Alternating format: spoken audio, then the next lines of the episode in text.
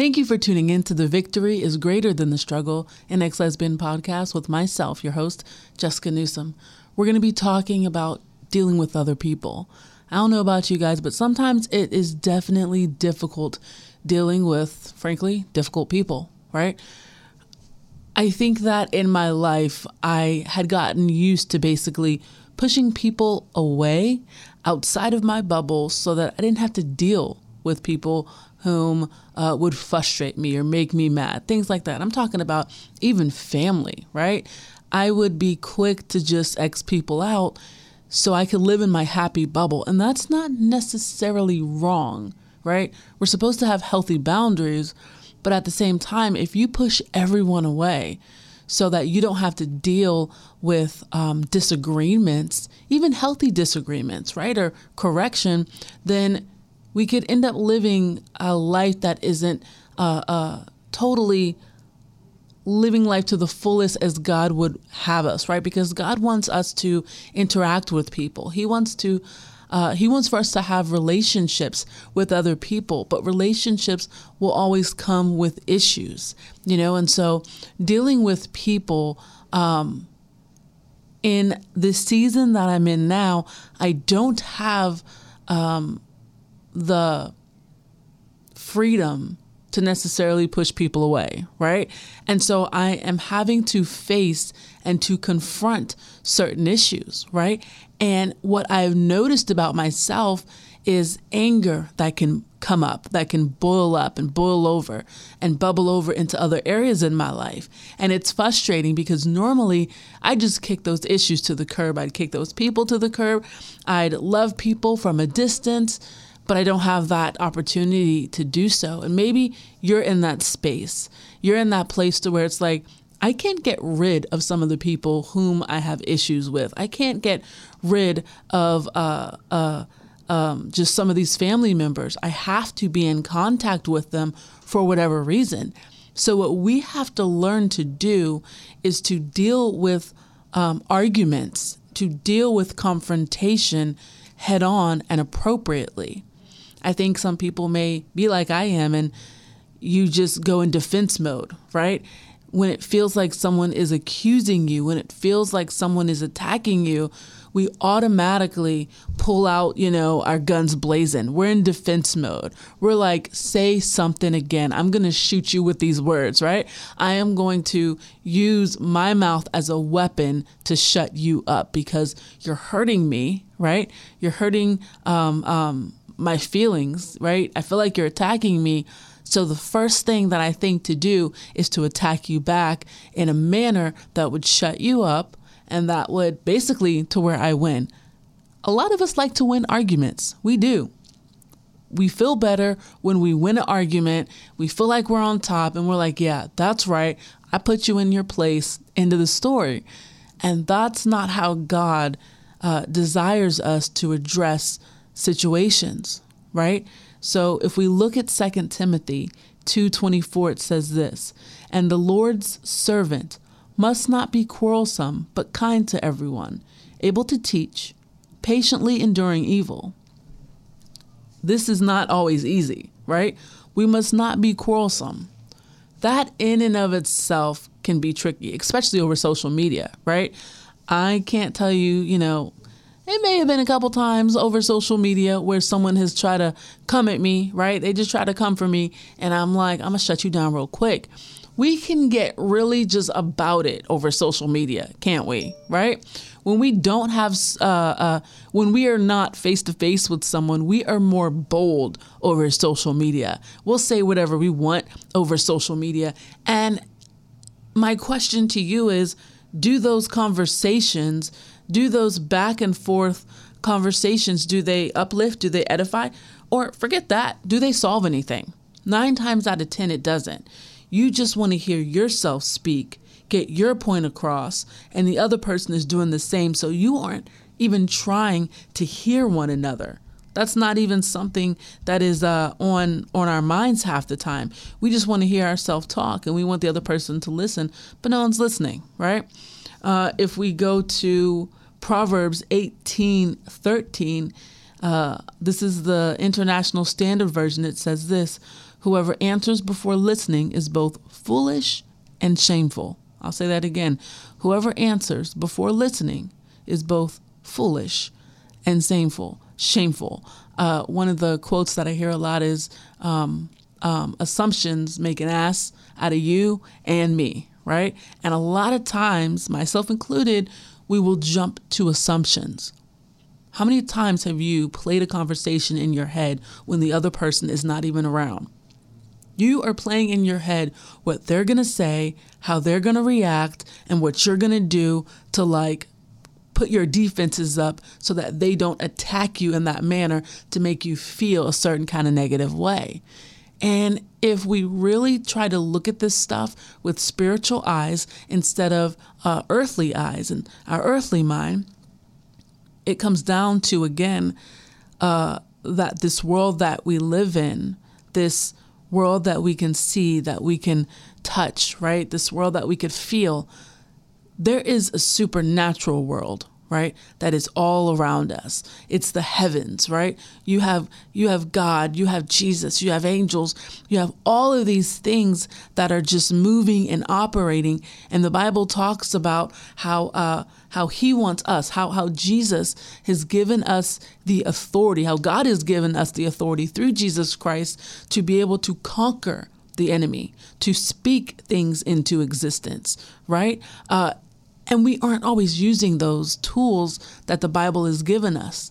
We look at Ephesians six, the full armor of God.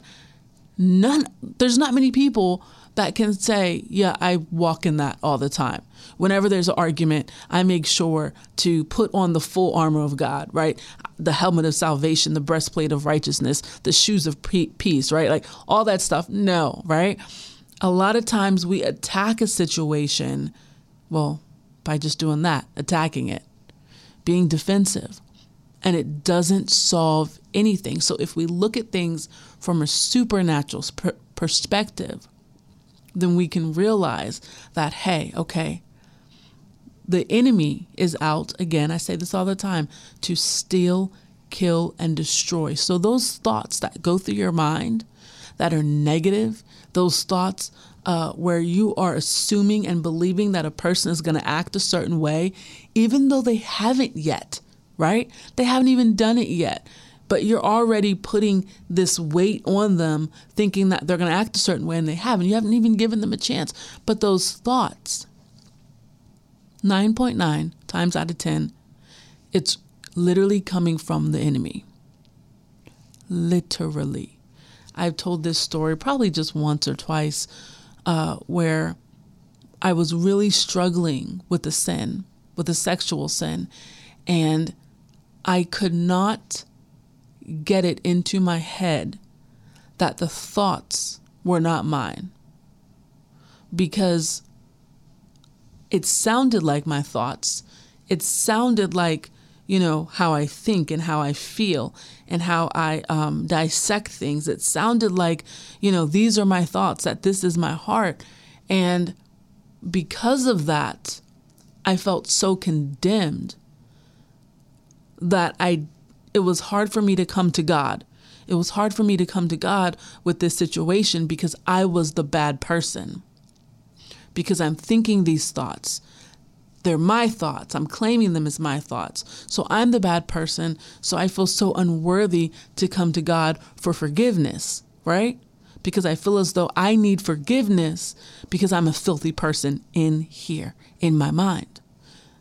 And my friend, hanging out with her, we had situation after situation. I mean, this was daily, back to back, over a couple of weeks, because God's like, we're we're, we're going to work on this area. Where when I would have these negative thoughts, she would look at me and she would say, Jessica, what are you thinking? And at first I'm like, nothing, right? Nothing. And she goes, okay. And then I would have another negative thought. And these were these thoughts were negative thoughts. Uh, there were sexual thoughts, right? But they could also be negative thoughts like, man, you know what? She doesn't, uh, that person doesn't even deserve to, you know, uh, uh, be in my life because they're just, um, they're, they're just negative and they're never going to change. And you know what? I don't have to put up with this. You know how you're thinking all of these negative things, and these negative thoughts aren't necessarily our thoughts. And so daily. She would keep doing that. And I'm like, it is not a coincidence that the moment I'm thinking this thought, she looks at me and asks me what I'm thinking. And she would say, I hear something speaking to you. I can't hear what it's saying, but I hear something speaking to you. That's why I ask. She's like, whatever it is, it's it's the enemy. And I, so therefore I know it's negative. And so I would tell her, yeah, okay, this is what I was thinking. And she'd minister to me. She would say, Jessica, that thought wasn't yours.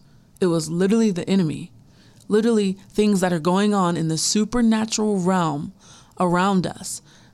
The enemy was whispering in your ear these negative thoughts to get you to get upset, to get frustrated, so that you would act outside of the character that God has called you to to to walk in, and basically try to just weave this negative uh, uh, uh, web into your life so that the enemy can come in and continue to steal, kill, and destroy. He just wants a foot in the door. That's all. He just wants a small crack in that door so he can put his foot in, and then that that that one tiny situation, that one incident, that one argument can allow the enemy to just wreak total havoc. That one thing, it can just spread like wildfire into other areas in our life. And so one, I really want you guys to know that when you start to get frustrated and angry all by yourself, it's the enemy. It's the enemy. Fine, I'll say that, you know, sometimes it's us. But I don't think we understand how much the enemy speaks to us on a daily basis. But we've grown up with it, so we've always thought that it's us. It's our It's our thought process. It's our thoughts, you know, and so we have to really begin to have the mind of Christ and say, you know what, I am going to be slow to speak. And I'm going to be quick to listen, right? And so sometimes it's taking a breath, right? And when you're in the situation and you can't like physically remove yourself immediately, that's frustrating. I Because I need a moment to like defuse, right? I need to take a break and then come back at this in like an hour. But sometimes you don't have that luxury. And so sometimes it's saying, okay, and I this is what I do. When I feel as though I am hitting the roof, like I'm about to hit that ceiling to where I'm going to explode, right? And I'm going to unleash on you.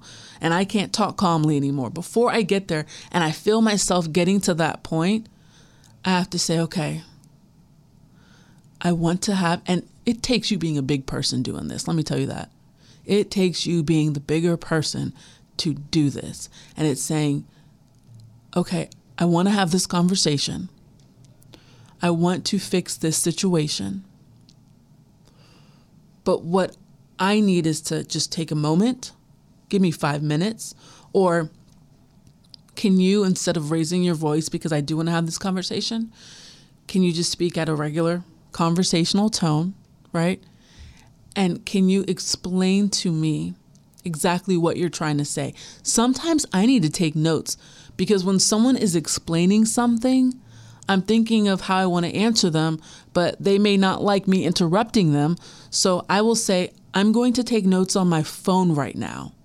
I'm not being disrespectful. I'm not looking at other stuff and ignoring you, but I'm taking notes of what you're saying so that I can remember what I'm trying to say to you, right? And so that's what I'm doing.